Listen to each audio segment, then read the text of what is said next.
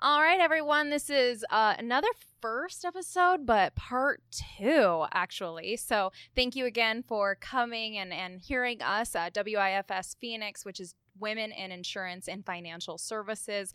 Um, we are an associ- association, you know, uh, championing women uh, more so and, and making sure that they advance and develop and we're all about women empowerment, especially in insurance and financial services, but all across the board. Um, you know, and one of those things, though, that we'd love to talk about is the the coupling, or I don't want to say opposition, but uh, you know, men being you know on the on the frontier of that, and one of the men actually right in front of me, we have four of our board members, but one of the men. Um, is Dave Garr, and what the heck, Dave? Why, why WIFS? Why women?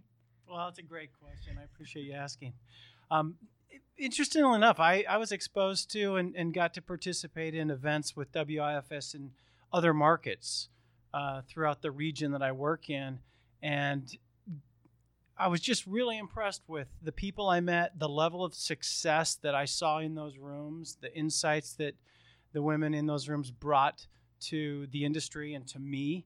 Um, and I came away excited to connect with others here in Phoenix and ultimately um, got together or, and paired up with Sue and others who wanted to launch this group here in Phoenix. So I was really excited to be part of that. Um, and for me, what keeps me engaged in it uh, as a sponsor and supporter is. Uh, you know, I'm a relationship person. I'm a connector of people. That's what I do for a living in financial services.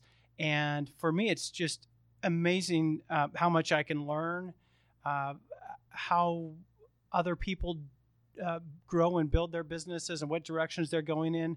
Um, and I've learned a lot of things that help me in my daily work um, that I would have never heard or would have never been exposed to if I wasn't hanging around uh, some really successful women in, in our business. Mm-hmm. It is a, a, probably a different mindset. Absolutely. No, we're happy to have you and you know, even your mindset, you know, it's nice to have at the table. So thank you for being a part of it. Next up, we have Kim. Kim, will you talk about your experience with WIFS? Yes, absolutely. So, being a part of WIFS has been an absolute wonderful experience and an opportunity. Um, working with the not only women but men here in Arizona and and also in other states learning from them and how they each uplift each other and and we're able to take from ideas and the ingenuity that that they have. Is just really just one of a kind. And uh, just the ability to share with one another help each other grow our business has has been an awesome experience. Mm, yes thank you. Yes absolutely now, uh, you know, one of my own personal experiences with that is that, you know, a year or two ago at WIFS, I actually called Sue and I, I wanted to talk to her about doing a podcast and helping women be on it. So thank you so much, Kim, for being on it. You're actually helping my dream and realizing my own ideas. So thank you. Uh, next up, we have oh, Eva. Um, you know, tell us why you chose WIFS. What made you, you know, what sang your heart on it? Well, um, as um, previous Dave um, and even uh, Sue previously had mentioned, um, I had personally, I've been in the industry for about 10 years, and in those you get to meet a lot of people in different organizations. I had met uh, Tony back years ago in a complete different organization and I was looking for like minded professionals as well. And when I came across WIFS, uh, David Garr had also mentioned it. And then I see David, and I had met Olenka at another event. And um, then I see Tony, and I'm like, wow, this must be like this amazing this group, group, of women I want in. Um, and then um, I got reached out by Sue saying that there were going to be a local chapter, and I just jumped on, and it was like, wow, this is this is all happening. This is really cool. What do we need to do? So I got really excited. Um, got to see some some of the um, work that they were all doing outside um, and like many of us got you know got hit with the the pandemic. Um, and i'll tell you personally you know that has helped me significantly go through that full you know that time period being able to reach out with other professionals and kind of see you know i'm not alone i'm not my by myself there's other professionals that are struggling. What are you doing? How are you coping? Um, what are your clients coming up with? Um, and not only on the professional level but on the personal level too Um, you know, we're a lot, all of us, a lot of us are parents of young children, older children. Um, some of us have grandchildren.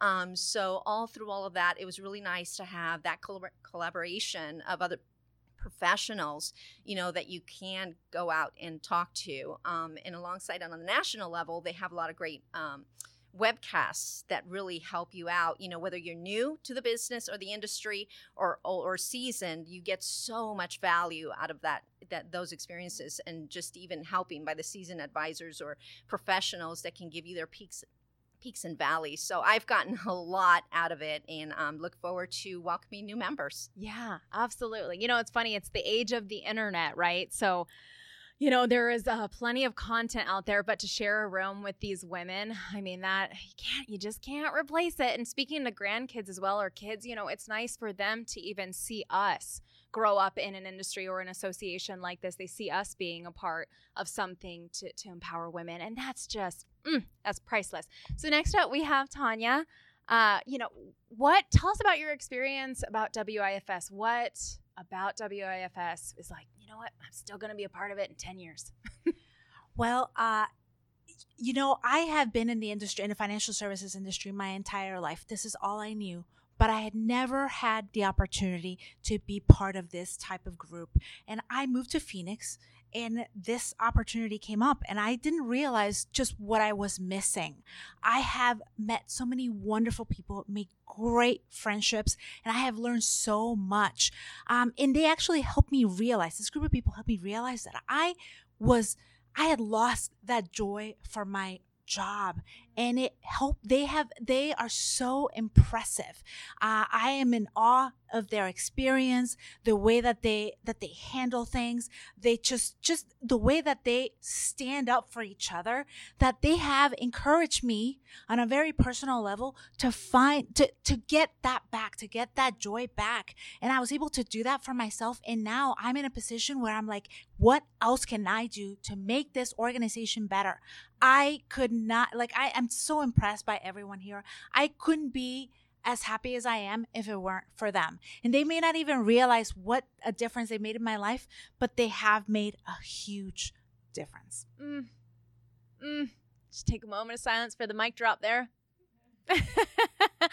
Thank you so much. And yeah, absolutely. I, I can't top that. You said it that's the end of it. That's well, thank you all so much for joining us, and we will see you on our next episode. Uh, we will be highlighting other women, we'll be highlighting other men supporting women. So, thank you so much for choosing us.